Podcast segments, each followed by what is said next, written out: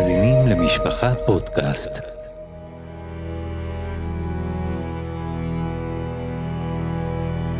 לא תשכח.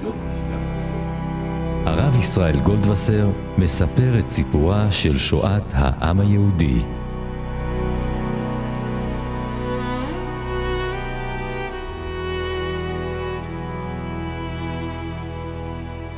שלום יהודים יקרים, אנחנו נפגשים שוב לפרק נוסף של פודקאסט לא תשכח. ואנחנו מגיעים אל לב החומר, אנחנו מגיעים ללב העניין. הפרקים האלה הם על השואה, והפעם נספר על השואה. נתנו הקדמות, נתנו רקע, נתנו הבנה של אה, מה היה קודם, ומה הנאצים רוצים, ואיך הם מפיצים אנטישמיות, אבל צריכים להגיע לסיפור בעצמו, ואני מתרה, הפרק הזה לא יהיה קל. אבל אבותינו עברו את זה, אנחנו לפחות נזכור אותם. הפסוקים מתרים בנו בפרשת וילך, אומר הקדוש ברוך הוא, וחרה אפי בו ביום ההוא, ועזבתים, והסתרתי פניי מהם, והיה לאכול, ומצאוהו רעות רבות וצרות. ואנוכי אסתר אסתיר פניי ביום ההוא, על כל הרעה אשר עשה. ועתה כתבו לכם את השירה הזאת ולמדה את בני ישראל שימה בפיהם. תזכרו את זה תמיד, יהודים, תשננו את זה, יבוא יום שיהיה מאוד מאוד קשה. מהו היום הזה? האם אנחנו יכולים לתת לו תאריך? כן. יש תאריך. כ"ז סיוון תש"א, ה-22 ביוני 1941, יום פרוץ מבצע ברברוסה. עברו 21 חודש מתחילת המלחמה, ועדיין לא רוצחים יהודים. מתו יהודים, נרצחו יהודים, אבל לא שואה. לא מסות, לא מחנות מוות, לא תאי גזים. היו התעללויות, היו פוגרומים, היו רדיפות, היו יריות ברחובות, היו יהודים שנלקחו לעבודות כפייה ולא חזרו, היו יהודים שנכלאו במחנות ריכוז, חלקם מתו, חלקם נרצחו שם, ושלחו את האפר בצנצנת לבני המשפחה עד היום כשמסתובבים בבתי עלמין בגרמניה ואפילו קצת בפולין. אפשר לראות מקומות שיש מצבה שכתוב כאן נטמנה צנצנת אפר של פלוני בן פלוני. הנאצים היו שולחים לבית המשפחה אה, הודעה על כך שמחכה להם צנצנת אפר של קרוב שלהם והם מוזמנים לשלוח כסף כדי לקבל את הצנצנת. הם היו צריכים גם להאמין שבאמת זה האפר שלו, אין לי מושג, לא יודע אם יש איזושהי צורה לוודא את זה. אם מישהו פעם בדק את זה. אז מתו יהודים, אבל השואה עוד לא התחילה.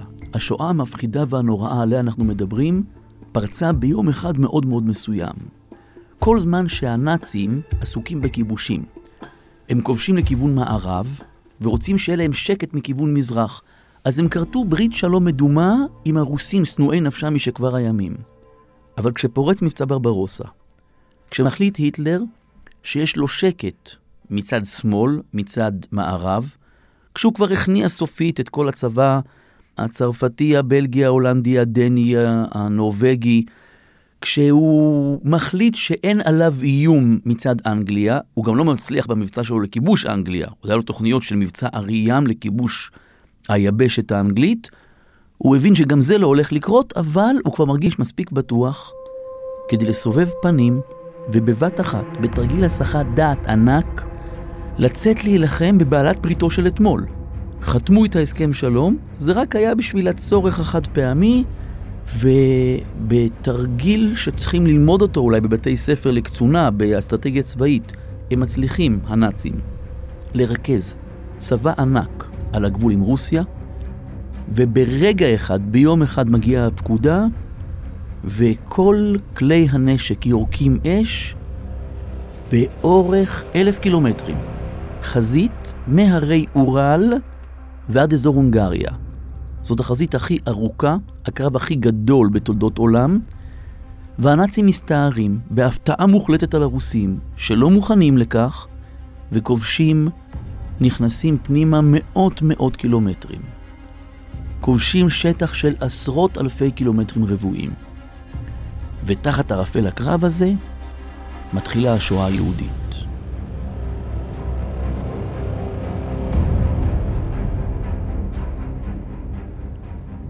חייבים לציין שהרציחות הראשונות לא נעשו על ידי נאצים. כשבנוסח יזכור המפורסם אומרים איזקויר לשישה מיליון שנהרגו ונעקדו ונטבחו בידי הנאצים ועוזריהם, אז עוזריהם קדמו להם בעצמם.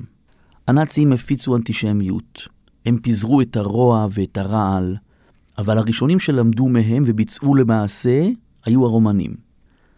תחת ערפל הקרב של מבצע ברברוסה, תחת המהפכה הזאת שקורית באירופה, אנטונסקו, המושל הרומני, שונא ישראל משכבר, וכעת הוא מרגיש שהנה הגיעה ההזדמנות, והוא נותן אור ירוק, וכל יהודי יאסי, יאס שברומניה, נלקחים מבתיהם אל בניין המשטרה. אלפים מהם עומדים בחצר, ובלי הכנה של רגע, מתחילה אש תופת ממכונות ירייה, ואלפים נופלים שם שדודים. את האלפים שנותרו מוציאים מהבניין, לוקחים לתחנת הרכבת, מצופפים אותה 120-150 איש בקרון שמספיק ל-40 בדרך בעולם רגיל. חלקם נחנקים שם מחוסר חמצן, חלקם מתים בצמא, חלקם ממכות, מהתעללות. 15 אלף יהודים נהרגו ביאס באותו יום. זה היה אירוע שכל עם ישראל היה אמור לזכור אותו ולדבר עליו. 15 אלף יהודים זה חצי ממספר היהודים שעלו על המוקד בכל ימי האות הדפה. זה כמעט חצי ממספר היהודים שנהרגו בכל חמשת מסעי הצלב ביחד. זה מספר עצום, אבל זה פשוט נבלע בסיפור השואה. הרומנים היו הראשונים שהרימו את הכפפה, וכמעט בלי עזרה מהגרמנים. זה יוזמה עצמית. אלה שממשיכים אחריהם, אלה הם הליטאים, גויי ליטא, גם הם שונאי ישראל משכבר, אוספים יהודים בקובנה, זה מתחיל עם אה, מכות ברחובות, זה ממשיך עם מכות של אלות ומוטות ברזל ברחובות, יהודים נופלים מתים, ואז זה מתחיל במסות של אלפים שמובלים אל הפורט השביעי, אל אותו מבצר ארור בפאתי קובנה, ואלפים נרצחים שם. הסודיות הייתה כל כך גדולה, והסיפורים הגיעו לארץ ישראל כל כך מקוטעים, שההנהגה כאן הייתה מאוד מאוד בדילמה. להאמין, ל- להסתייג, לקבל, לבטל. שלמה זלמן שרגאי, זיכרונו לברכה, מתאר את הדילמות, מתאר את האטימות, את החוסר הבנה של העוצמה של הידיעות שהגיעו אז לארץ. אם הייתה ידיעה שמליטר, לטלנד, גירשו 700 אלף יהודים, בא גרינבום ואמר, אף פעם לא היו שם 700 אלף יהודים. ונניח שהרגו אלף יהודים. אז זה בסדר? הם הרגו אלף יהודים, 500 יהודים. לא צריכים להרש עולמות ולצלצל. לא. לא הייתי אומר, לא הרגשנו אותו הרד שהיו צריכים להרגיש.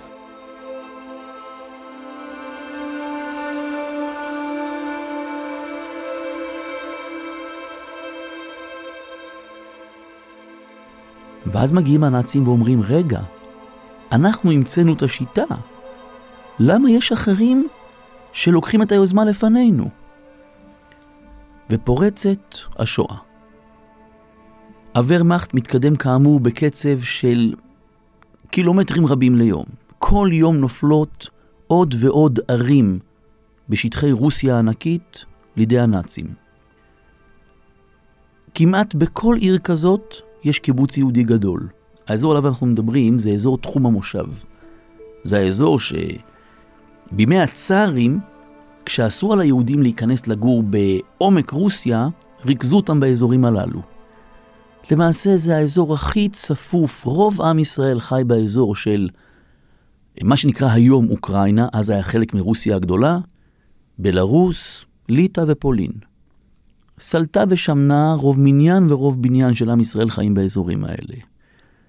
וכשניתנה רשות למלאך המשחית להשחית, וכשיצא זממו של עשיו, כמאמר הגמרא, זממו אל תפק, זו גרממיה של אדום שאם הזמם יוסר מהם, יצאו ויחריבו את העולם. כשמוסר מהם הזמם, אז בבת אחת, אחרי כל גדוד של ורמאכט, מגיעה חוליה של איינזסגרופן, עוצבות מבצע.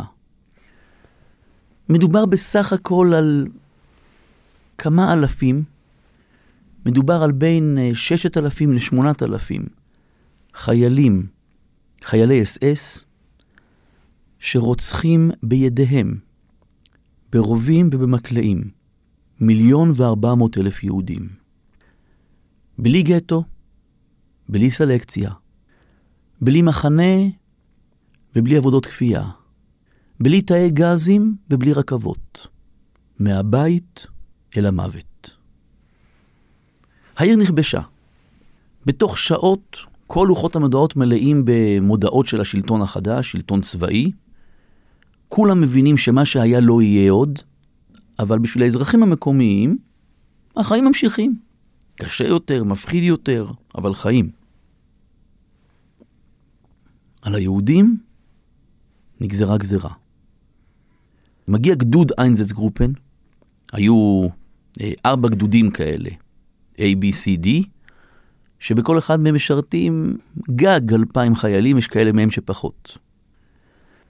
הם מגיעים אל העיר ומודיעים שעל כל היהודים להתאסף בכיכר, בבניין הקהילה, בבניין בית הספר. נועלים אלפי יהודים בפנים. שולחים את הצעירים החוצה עם עיתים לחפור בורות. לפעמים משתמשים בבורות שכבר קיימים, כמו מחצבות או תעלות אנטי-טנקיות שמקיפות את הערים לשם הגנה. כשמגיעה ההודעה שהבורות מוכנים, מצעידים את אלפי היהודים, אנשים, נשים וטף, בדרכם האחרונה, כשהם לא יודעים שזו דרכם האחרונה. מעמידים אותם על שפת הבור ויורים בהם פנימה. יש בידינו למשל עדות מוקלטת של אחד מהניצולים, משה סוננסון מאי שישוק. הוא מהבודדים שכן ראה את הרציחות בבורות, הוא מעיד, אבל הוא מעיד בכזה עצב, בכזה בכי, כל כך קשה אפילו לשמוע את המילים בין פרצי הבכי והדמעות. ראיתי איך שמוצאים שהיהודים מהבתים עם עט ביד, ולקחו את הילדים והביאו לשם, ושם הם בעצמם חפרו בור, ושם היו הריגה, הריגה גמרה ב-12.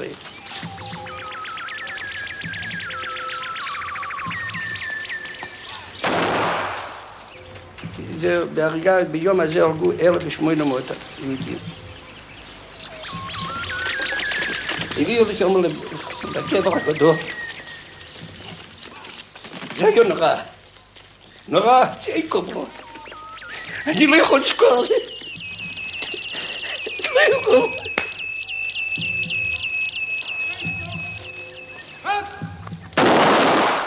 מהבית, מהשוק, מבית המדרש, ממקום העבודה, האימא מהמטבח, החנווני מהדלפק, הילד מהחיידר. לוקחים את כולם בלי הכנה של רגע מהבית, ובתוך כמה שעות עוד עיר יהודית נגדעה. יותר מאלפיים בורות כאלה מפוזרים ברחבי רוסיה ואוקראינה. את רובם אנחנו אפילו לא יודעים עד היום היכן הם ממוקמים. זאת אומרת ששוכבים מאות אלפים בקברי האחים, ומעולם לא אמרנו שם קדיש. מעולם לא אמרו לידם פרק תהילים. לפחות שנזכור אותם ונלמד על עילוי נשמתם פרק משניות. הרוגי מלכות שאין בריאה יכולה לעמוד במחיצתם. אפילו בורות שכן ידועים. יש בורות מפורסמים מאוד. קייב, שהייתה עיר ענקית, ואלפי, עשרות אלפי, למעלה משלושים אלף יהודי קייב נרצחים בשלושה ימים בבאבי יאר, וממשיכים להירצח במשך המלחמה עוד אלפי אלפי יהודים לאותו בור, ובאבי יאר מפורסמת. אבל כמו באבי יאר שליד קייב, בכל עיר, באותם אזורים, יש בצידה בור שבתוכו קבורים אלפי היהודים שלה. אני אגיד את השמות הכי מוכרים. תיקחו עיירות כמו מז'יבוז', אומן, אניפולי, כל מקום כזה, ברדיצ'ב, מקומות שיהודים רבים מגיעים אליהם. וליד העיר, ליד היישוב, יש את הבור שבו שוכבים כל יהודי העיירה, מיום הרצחם על ידי הנאצים הארורים. עשרות אלפי יהודים מגיעים למז'יבוז' בשנה כתיקונה, עולים לשפוך שיח על קבר איש האלוקים, הבעל שם טוב הקדוש. עשר דקות הליכה מציון הבעל שם טוב, יש בור, ובתוכו גופות של שבעת אלפים יהודי מז'יבו שנרצחו בתוכו ביום אחד. אני לא יודע אם יש אחד מאלף מהיהודים שמגיעים למז'יבוז' שטורחים לעשות את עשר הדקות האלה כדי להגיע לשם ולהוריד דמעה על חללי בת עמי ולומר פרק תהילים לעילוי נשמתם ולזכור אותם. ולהתפלל בזכותם, זה קדושים. אם מחפשים קברי צדיקים, אז, אז יש לנו כל כך הרבה קדושים ותינוקות של בית רבן בתוכם שמושלכים יחד בתוך הבור הזה. אני לא בא בטענות, הנאצים עשו את זה. הם אלה שדאגו כל כך להסוות, כל כך לטשטש. האירוע הרצח הכי ברוטלי בתולדות עולם שנעשה בצורה כל כך אגבית. מהרגע להרגע, עם אפס הכנות. כל מה שנשאר זה דוח. בסוף היום שולחים טלגרמה לברלין עם מספרים. היום נרצחו 15,000, היום 20,000, גדוד A שולח את המספר שהוא הגיע, B שולחים את שלהם, C, D. בברלין יושבים אייכמן, הימלר, היידריך, מקבלים את הסך הכל ויודעים, הנה, עבר עוד יום, ותוכנית הפתרון הסופי מתקדמת. עוד עשרות אלפי יהודים נשלחו אל מותם ביום הזה. במשפט אייכמן עלו למעלה ממאה עדים. והתובע גדעון האוזנר הקפיד שכל עד יספר סיפור אחר. אתה אדולף, בנו של אדולף קרל אייכמן? שאף עדות לא תחזור על עצמה. שיבוא עד אחד מאושוויץ, עד אחד מהולנד.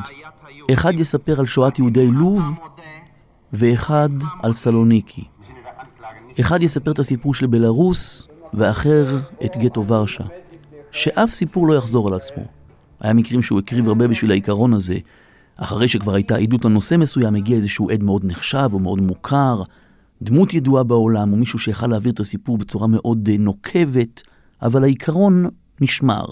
צריכים שלא להרבות מדי, אי אפשר שיבואו להעיד בלי סוף, וצריכים שהסיפור יהיה מכוסה מכל הצדדים, לנסות, לא שייך להקיף את הסיפור הענק הזה, אבל הוא ניסה להקיף אותו כמה שיותר. מכל העדויות כולם, היה לו הכי קשה למצוא עדויות על אותן רציחות ראשונות. על כמעט רבע מנרצחי השואה, כאמור מיליון וארבע מאות אלף יהודים, שיצאו אל הבור ולא חזרו. לאושוויץ הגיעו, בהנחה הכי הכי מצומצמת, הגיעו למעלה ממיליון וחצי יהודים. מיליון ורבע נרצחו שם. אבל אם 250 אלף לא נרצחו, אז אלה ששרדו את הרעב ואת עבודות הכפייה, אחרי המלחמה יכלו להעיד על אושוויץ. ושרדו באמת את אושוויץ כל כך הרבה ניצולים שסיפרו עליה. רוב המחנות, אז האחוזים הקטנים, עשרה אחוזים, חמישה עשר אחוזים, שנבחרו לעבודות כפייה, הם יכלו אחרי המלחמה לספר את הסיפור. אבל ברוסיה זה לא ככה. מי שלא יצא אל הבור, מי שהסתתר בעליית גג, מי שהצליח למצוא זהות בדויה, מי שהצליח להתחבא במרתף, או לברוח כפרטיזן אל היער, הוא לא ראה. ומי שיצא אל הבור, לא חזר. גדעון האוזנר הפך את העולם למצוא עדים שיוכלו לספר מכלי ראשון על הרציחות בבורות. במשפטי נירנברג היה עד כזה, לא יהודי, טכנאי, שהנאצים הזעיקו אותו כדי לתקן איזושהי מכונת ירייה, הוא ראה את הרצח בעיניו, נתן את עדותו במשפט נירנברג, אבל הוא סירב להגיע לארץ למשפט אייכמן, הוא רק שלח תזכיר. תזכיר מזעזע שמספר מעיניים של עד אקראי שנקלע למקום.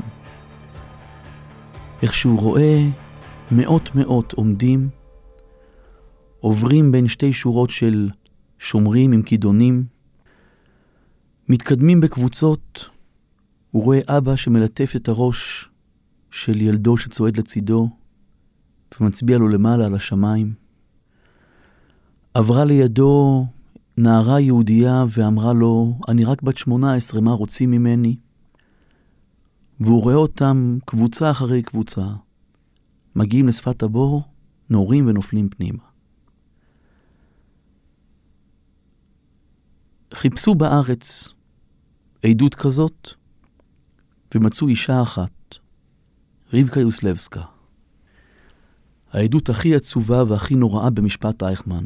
המשפט היה חודשים של סיוט מתמשך. כל הארץ עברה לדום. חוץ מהמאות שהתכנסו בכל יום באולם בית העם, ועוד מאות באולם הסמוך, ועוד עשרות אלפים, מאות אלפים שהיו צמודים למקלטים לשמוע את כל זמן המשפט, המדינה לא תפקדה כמה חודשים. בקושי קנו, מכרו, כולם היו באבל. אבל השיא, שיא הזוועה, היה העדות של רבקה יוסלבסקה. Hat er er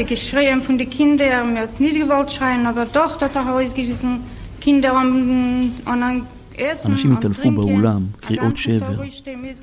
היא עמדה במשך שעתיים וביידיש פשוטה סיפרה את הסיפור שהיא ראתה בעצמה. היא סיפרה איך שהם יושבים לסעודת שבת, ופתאום נפרצת הדלת, ונכנסים אנשי איינזץ גרופן, מוציאים אותם, מוציאים את השכנים, מוציאים את כל יהודי העיירה, מרכזים אותם. בהמשך מוליכים אותם החוצה. והיא שומעת את היריות. ומגיעה העשירייה שלה, ולפניה הולכים אביה ואחותה, והיא מחזיקה ביד ילדון כבן שנתיים. היא שומעת ירייה ואבא שלה נופל לבור, ועוד ירייה ואחותה נופלת לבור, וכעת הנאצי, במרחק נגיעה, אומר לה בשטניות, מי קודם, את או הילד? היא עצמה עיניים, והיא שמעה ירייה, והילד נפל לה מהידיים. היא שמעה עוד ירייה והבינה שהירייה הזאת היא שלה, והירייה החטיאה. באיזשהו הבזק של רגע היא נפלה אל הבור, חיה. והבור היה מרחץ דמים.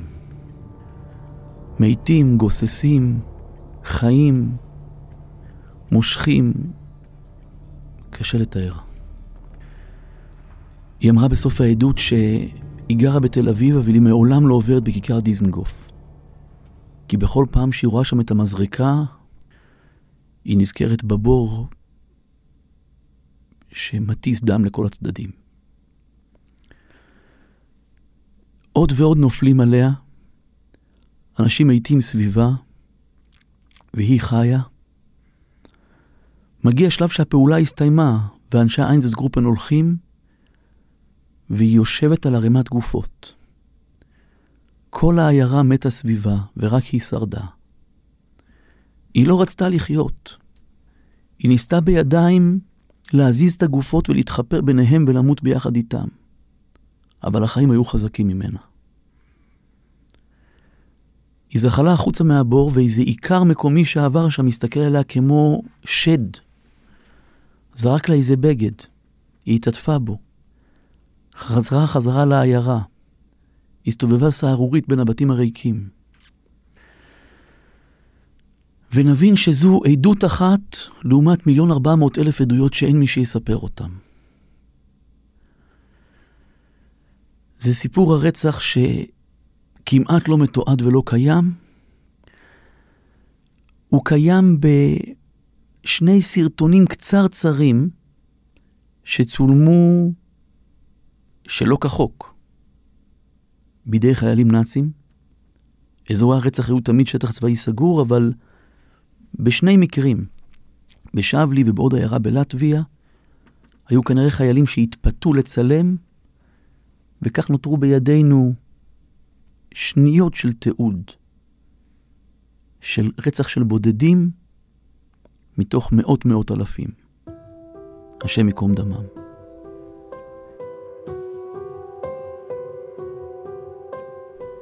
כמה שזה היה שקט, כמה שזה היה ברוטלי ופרימיטיבי. כמה שזה לא דרש בכלל תיאום וארגון ו- ונסיעות ובינוי, גם זה היה בשביל הנאצים יותר מדי, ותקופה אחר כך הם שלחו פלוגת חיילים מיוחדת, שגם היא לקחה יהודים רבים כעובדי כפייה, לעבור בין מאות בורות, לפתוח אותם, להוציא את הגופות המרכיבות ולשרוף אותם. הבורות שקיימים היום, אז כאמור, חלק גדול מהם לא יודעים אפילו היכן הם ממוקמים. יש מבצעים גדולים, יש כמה אפילו גויים מחסידי אומות העולם שהתגייסו לנושא הזה, לנסות למצוא את הבורות האלה. מה שהכי עצוב, שהגויים הראשונים שהגיעו לבורות זה שודדי קברים. כאלה שחשבו שאם שוכבים פה אלפי יהודים, אז כנראה שיש שם נשים עם טבעות זהב. כנראה שיש שם אנשים עם שיני זהב. והם אלה שנכנסו ראשונים לקברי אבותינו בשביל תאוות בצע. אז כאמור, חלק מהקברים לא יודעים בכלל איפה הם. אלה שכן יודעים, אז חלקם מלאים בגופות וחלקם באפר. הרציחות האלה התנהלו במשך כל הקיץ של תש"א, כשמתחיל החורף, ורוסיה הופכת למושלגת. והנאצים מתמודדים מאוד קשה בלחימה עם גנרל חורף, הם לא רגילים לקור הרוסי, וגם הרציחות נעצרות כי אפילו חפירת בורות באדמה הקפואה היא לא מעשית. הרציחות כמעט נעצרו לחצי שנה, והגל הבא של הרציחות היה בתחילת הקיץ הבא, תחילת הקיץ של תש"ב. באותה תקופה כבר יש עוד מקומות מקבילים של רצח. שימו לב לנקודה מאוד אה, אבסורדית. כשלומדים על סיפור השואה באופן כללי, ככה במבט מקרו כזה, רואים את התאריכים אחד אחרי השני, אז רואים כיבוש, כיבוש, כיבוש, כיבוש פולין, כיבוש דנמרק, כיבוש נורבגיה, כיבוש בלגיה, כיבוש הולנד, כיבוש צרפת, כיבוש המדינות הבלטיות. רואים עוד ועוד כיבושים, ואז רואים את מבצע ברברוסה והכיבושים הענקיים לתוך רוסיה, ועם כל כזה כיבוש אנחנו ככה מאבדים נשימה, ואז מתחילים לשמוע על הנפילות. העצירה והנפילה. לנינגרד, סטלינגרד, אל אלמיין. אנחנו מתחילים כביכול לנשום לרווחה, אבל ליהודים זה לא עזר. הרציחות התחילו כשהכיבושים הסתיימו. כביכול, כביכול, אנחנו לא מבינים מקו של דרחמנה, אבל כביכול, כביכול, הקדוש ברוך הוא נותן להם לכבוש עוד ועוד שטחים, וכל אזור שנכבש ונופל בידיהם, כדי, בשביל אותו שבט מוסר שנגזר עלינו, בשביל אותה כוס תרעלה שהיינו אמורים לשתות, ואיך שנרצחים היהודים שבאזור הזה, האזור נלקח מהנאצים בחזרה. הם רוצחים שם כל כך הרבה מאות אלפים, והרוסים, באותה מלחמה, באותן נפילות של הגרמנים, הרוסים כובשים חזרה את השטח, אבל היהודים זה כבר כמעט לא עזר. למעלה מ-90% מהיהודים שחיו שם קודם, נרצחו. הסיפור הזה ממשיך הלאה כל הזמן. כשהרוסים משחררים את שלושת מחנות המוות הגדולים, נגיע בהמשך לסיפור שלהם, טרבלינקה, סוביבור ובלז'ץ, יחד עם מיידנק, המחנה שפיקח עליהם, הם משחררים את ארבעת המחנות האלה, אחרי שהנאצים סיימו לרצוח בהם בערך שני מיליון יהודים. הם משחררים מחנות ריקים. חלקם כבר הוסתרו, כוסו על ידי הנאצים. הסיפור הזה חוזר שוב ושוב. הרציחות בבורות, מבחינת הקצב של הפתרון הסופי, הנאצים יכולים להיות, אם מותר לומר, מרוצים. אבל הם לא מרוצים. הם לא מרוצים מכמה סיבות. זו לא שיטה, צריכים לפתח שיטת רצח יעילה יותר. מה הבעיה? יש להם בעיה אחת, מה יהיה כשנגיע אל המערב? הם מסתכלים על המדינות האלה של המדינות הסלאביות, כמו רוסיה, אוקראינה, ליטא, בלרוס, לטביה. זה אזורים יותר נחשלים, יותר פרימיטיביים, יש שם יותר אנטישמיות, האיכרים הנבערים מדעת מתגייסים בקלי קלות לסייע. האוקראינים עבדו לכל האורך לעזור לנאצים לאסוף את היהודים ולשלוח אותם אל אותם בורות מוות. אבל מה יהיה כשיצטרכו לרצוח את יהודי גרמניה, צרפת, בלגיה, הם חשבו ששם לא ייתנו להם לרצוח בבורות, בצידי הערים. שם האוכלוסייה תתקומם. לצערנו, לצערנו, אנחנו יכולים לומר היום שהפחד שלהם היה מיותר. כולם, כולם היו מרוצים כשנאצים רצחו יהודים. אף אחד לא נקף אצבע. ההתעלמות לכל האורך, החסד לאומים חטאת, העם לבדד ישכון, חוזר על עצמו לאורך כל המלחמה בכל האומות, כולל הבריטים והאמריקאים, ובוודאי הרוסים, שבאו כביכול לעזרתנו. היום אנחנו יודעים, זה מתסכל לחשוב על זה, אבל רוזוולט היה אנטישמי, צ'רצ'יל היה אנטישמי, סטלין לא צריך לומר שהיה אנטישמי. אף אחד לא אהב יהודים, ואף אחד לא לחם בנאצים כדי להציל יהודים. זה היה תמיד השיקול האחרון. בדיוק כמו שהם לא הפציצו את פסי הרכבת, בדיוק כמו שהם שמרו כבבת עינם בשום אופן לא להפציץ את אושוויץ, באותה מידה לא היה לנאצים כנראה מה לחשוש, ואם היו ממשיכים בשיטה הזאת במערב זה היה עובד, אבל הם חששו. יש בעיה נוספת. חבל על הכדורים. הרצח בצורה הזאת הוא, הוא מאוד מאוד אה, לא יעיל. פשוט לרצוח אנשים אחד, אחד, אחד. אולי אפשר למצוא שיטה יותר חסכונית. יש להם גם בעיה בעומס הרגשי. זה נושא שבעבר היה לי קשה לספר אותו, היום אני חושב שדווקא הוא נותן עוד איזשהו עומק להבין מה זה חייתיות. אותם אנשי איינזץ גרופן הם הרוצחים הכי גדולים בהיסטוריה. זה אנשים, אם אפשר לקרוא לכאלה אנשים, איזה חיות. הם הולכים על שתיים, הם מחזיקים מכונת ירייה, ואדם כזה יורה באלף, אלפיים, שלושת אלפים, חמשת אלפים איש ואישה, נער וזקן ביום אחד. מגיע הלילה, והוא הולך לישון, ומתחילים לו חלומות סיוטים. אז הוא באמת חיה, אבל לחיה הזאת יש גורים, יש לו ילדים בבית.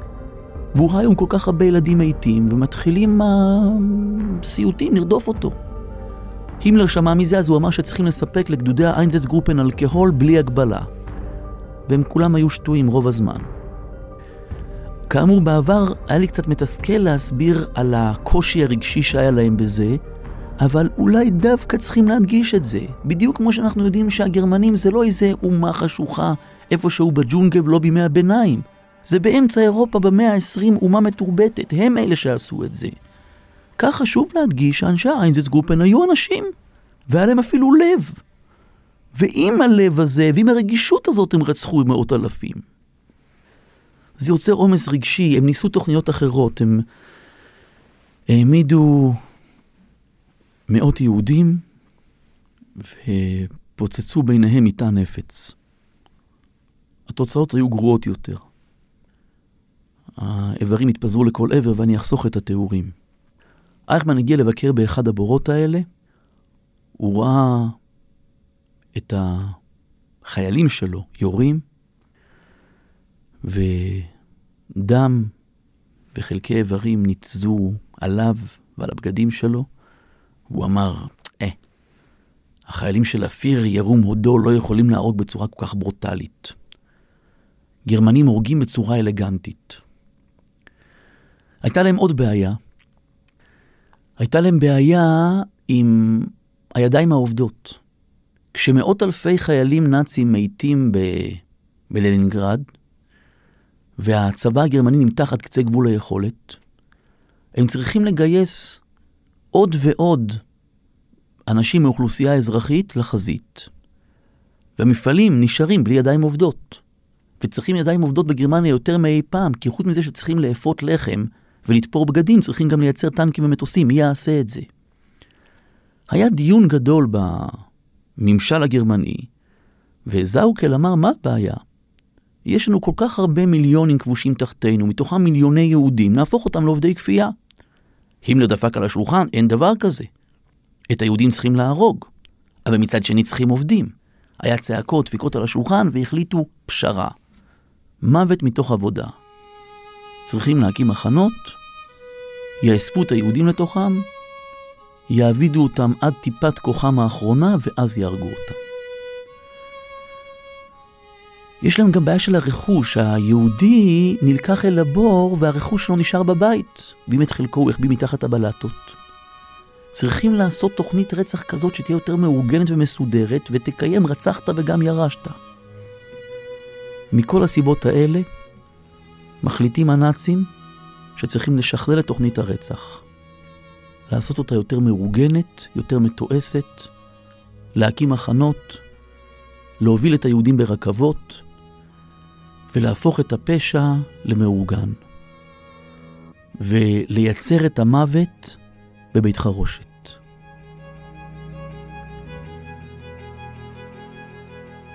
הדברים לא קלים, לא קל לספר אותם, ואני בטוח שלא קל לשומעים לשמוע אותם. אם כבר עשינו את זה, אז לפחות בואו ונעשה משהו לעילוי נשמתם. כששומעים, רואים אבא צועק על ילד, הרי זה לא יפה לעמוד להקשיב. נכון? זה מתכבד בקלון חברו. יש אחד מגדולי ישראל שחי בינינו שלא מרשה בקהילה שלו לספר סיפורי שואה, הוא אומר זה לעמוד ולראות איך חטפנו צעקות. אם כן ייתן אוזן, אז לפחות כתית למאור, בואו נעשה מזה משהו. בואו נגיד איזה פרק תהילים, איזה, איזה משנה, נקבל על עצמנו משהו לעילוי נשמתם. או נרצה להמשיך את הדרך אותה לא נתנו להם להמשיך. הם כל כך רצו שעם ישראל ימשיך, ושהדרך שלהם תמשיך הלאה. אין לנו יכולת לנקום בגרמנים.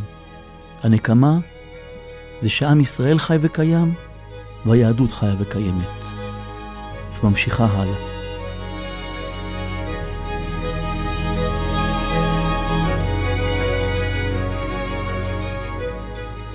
סיימתם כעת לשמוע פרק נוסף בסדרת לא תשכח, תודה לכם על ההאזנה.